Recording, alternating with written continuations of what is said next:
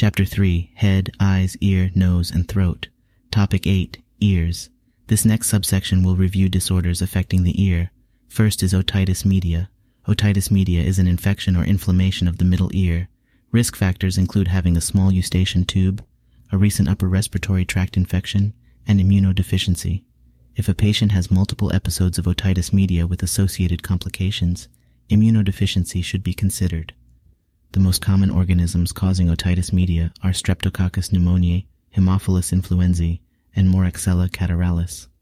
Signs and symptoms of otitis media include ear pain and tugging, fever, erythema, and purulent otorrhea.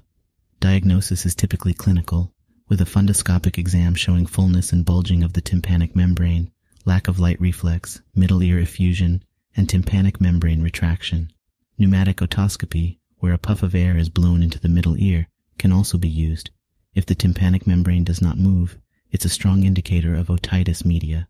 Management of otitis media typically involves antibiotics, such as amoxicillin or azithromycin, for those allergic to penicillin. If the patient is unresponsive to initial antibiotic treatment, second-line treatments include amoxicillin clavulanate, cefuroxime, or intramuscular ceftriaxone. Complications of otitis media can include brain abscess, meningitis, mastoiditis, conductive hearing loss, tympanic membrane perforation, labyrinthitis, cholesteatoma, tympanosclerosis, orbital cellulitis, and retropharyngeal abscess. Next, we will review otitis externa. Otitis externa is an infection or inflammation of the outer ear canal. Risk factors include excessive wetness of the ear canal and trauma. The most common organisms causing otitis externa are Pseudomonas, which is the most common cause, followed by Staphylococcus aureus.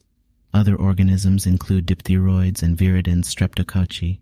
Signs and symptoms of otitis externa include ear pain with manipulation of the outer ear, conductive hearing loss, edema, erythema, otorrhea, and preauricular lymphadenopathy. Diagnosis is typically clinical, but a CT scan may be required if there is suspicion of temporal bone invasion. Management of otitis externa is mostly symptomatic treatment, however. Topical otic antibiotics and analgesics may be used. The first-line antibiotics are fluoroquinolones.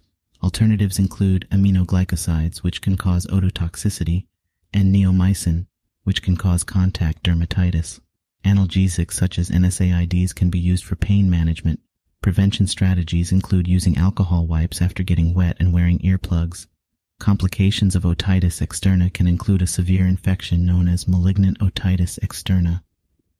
Malignant otitis externa is a serious infection that can invade into the temporal or mastoid bone, resulting in associated cranial nerve abnormalities, particularly affecting the facial and vestibular nerves. Signs and symptoms of malignant otitis externa include conductive hearing loss, severe unrelenting ear pain, and osteomyelitis of the skull base and temporomandibular joint. Diagnosis is typically made through otoscopy, which may reveal granulation tissue and edema of the external auditory canal. Management of malignant otitis. Externa involves the use of intravenous anti-pseudomonal antibiotics, such as piperacillin or ticarcillin. Moving on with disorders of the ear, next is mastoiditis. Mastoiditis is an infection of the mastoid bone, which is located behind the ear. Risk factors for mastoiditis include acute or chronic otitis media, which is an infection that extends into the air cells of the mastoid bone, and Wegener's granulomatosis, an autoimmune disease that causes inflammation of the blood vessels. Signs and symptoms of mastoiditis include tenderness and erythema of the mastoid bone and anterior and inferior displacement of the pinna, which is the visible part of the ear that resides outside of the head. Diagnosis is typically clinical, but a temporal bone CT scan may be used to evaluate for bony invasion, which will appear as loss of trabecular bone. Management of mastoiditis involves the use of intravenous antibiotics targeting upper respiratory tract organisms.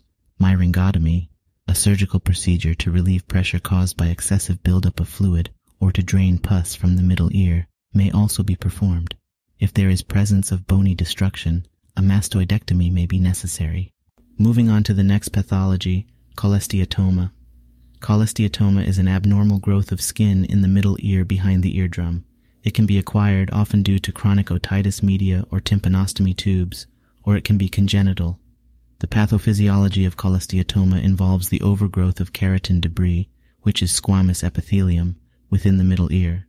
Signs and symptoms of cholesteatoma include conductive hearing loss due to erosion of the ossicles, chronic malodorous otorrhea, otalgia, vertigo, and tinnitus. Diagnosis is typically made through otoscopy, which may reveal a white plaque on the tympanic membrane or a retraction pocket behind the tympanic membrane with granulation tissue and skin debris. CT or MRI scans may be used to determine the extent of extracranial and intracranial involvement. Management of cholesteatoma typically involves tympanomastoid surgery with ossicular reconstruction. Complications of cholesteatoma can include meningitis, brain abscess, cranial nerve palsies, and intracranial expansion and erosion. Presbycusis is our next disorder. Presbycusis is characterized by age-related sensory neural hearing loss. Certain factors can lead to presbycusis occurring at an earlier age, such as exposure to loud noises, chronic otitis media, ototoxic medications, and genetics. The pathophysiology of presbycusis involves the degeneration of hair cells at the cochlear base, which results in decreased high-frequency hearing. However, low-frequency hearing is typically maintained. Signs and symptoms of presbycusis include chronic decreased symmetrical hearing loss bilaterally. Patients may have tinnitus or vertigo, and they may have difficulty hearing in loud environments due to competing background noise. However, they often maintain good hearing in quiet one-on-one environments. Family members may notice an increased volume of appliances such as the TV or radio. Diagnosis is typically clinical and can be confirmed with audiometry. Management of presbycusis often involves the use of hearing aids. Now let's move on to discuss Ramsay-Hunt syndrome. Ramsay-Hunt syndrome is a condition characterized by the reactivation of the varicella-zoster virus, or VZV, in the ear. This is the same virus that causes chickenpox and shingles. Signs and symptoms of Ramsay-Hunt syndrome include vesicles or small fluid-filled blisters along the auditory canal. Patients may experience ipsilateral facial nerve palsy, which is paralysis on the same side of the face as the affected ear. Otalgia or ear pain is also common. In addition to these symptoms, balance, taste, hearing, and lacrimation may be affected if other cranial nerves, specifically cranial nerves 5, 7, or 10, are involved. Diagnosis of Ramsay-Hunt syndrome is typically clinical, based on the patient's symptoms and physical examination. Management of Ramsay-Hunt syndrome involves antiviral medication, specifically valacyclovir and prednisone, a type of steroid, to reduce inflammation and help manage symptoms. Other infectious pathologies of the ear that result in vesicles is bullous myringitis. This condition is characterized by the formation of bullae and vesicles on the tympanic membrane, typically following an infection such as acute otitis media. The most common causative agent of bullous myringitis is mycoplasma, a type of bacteria.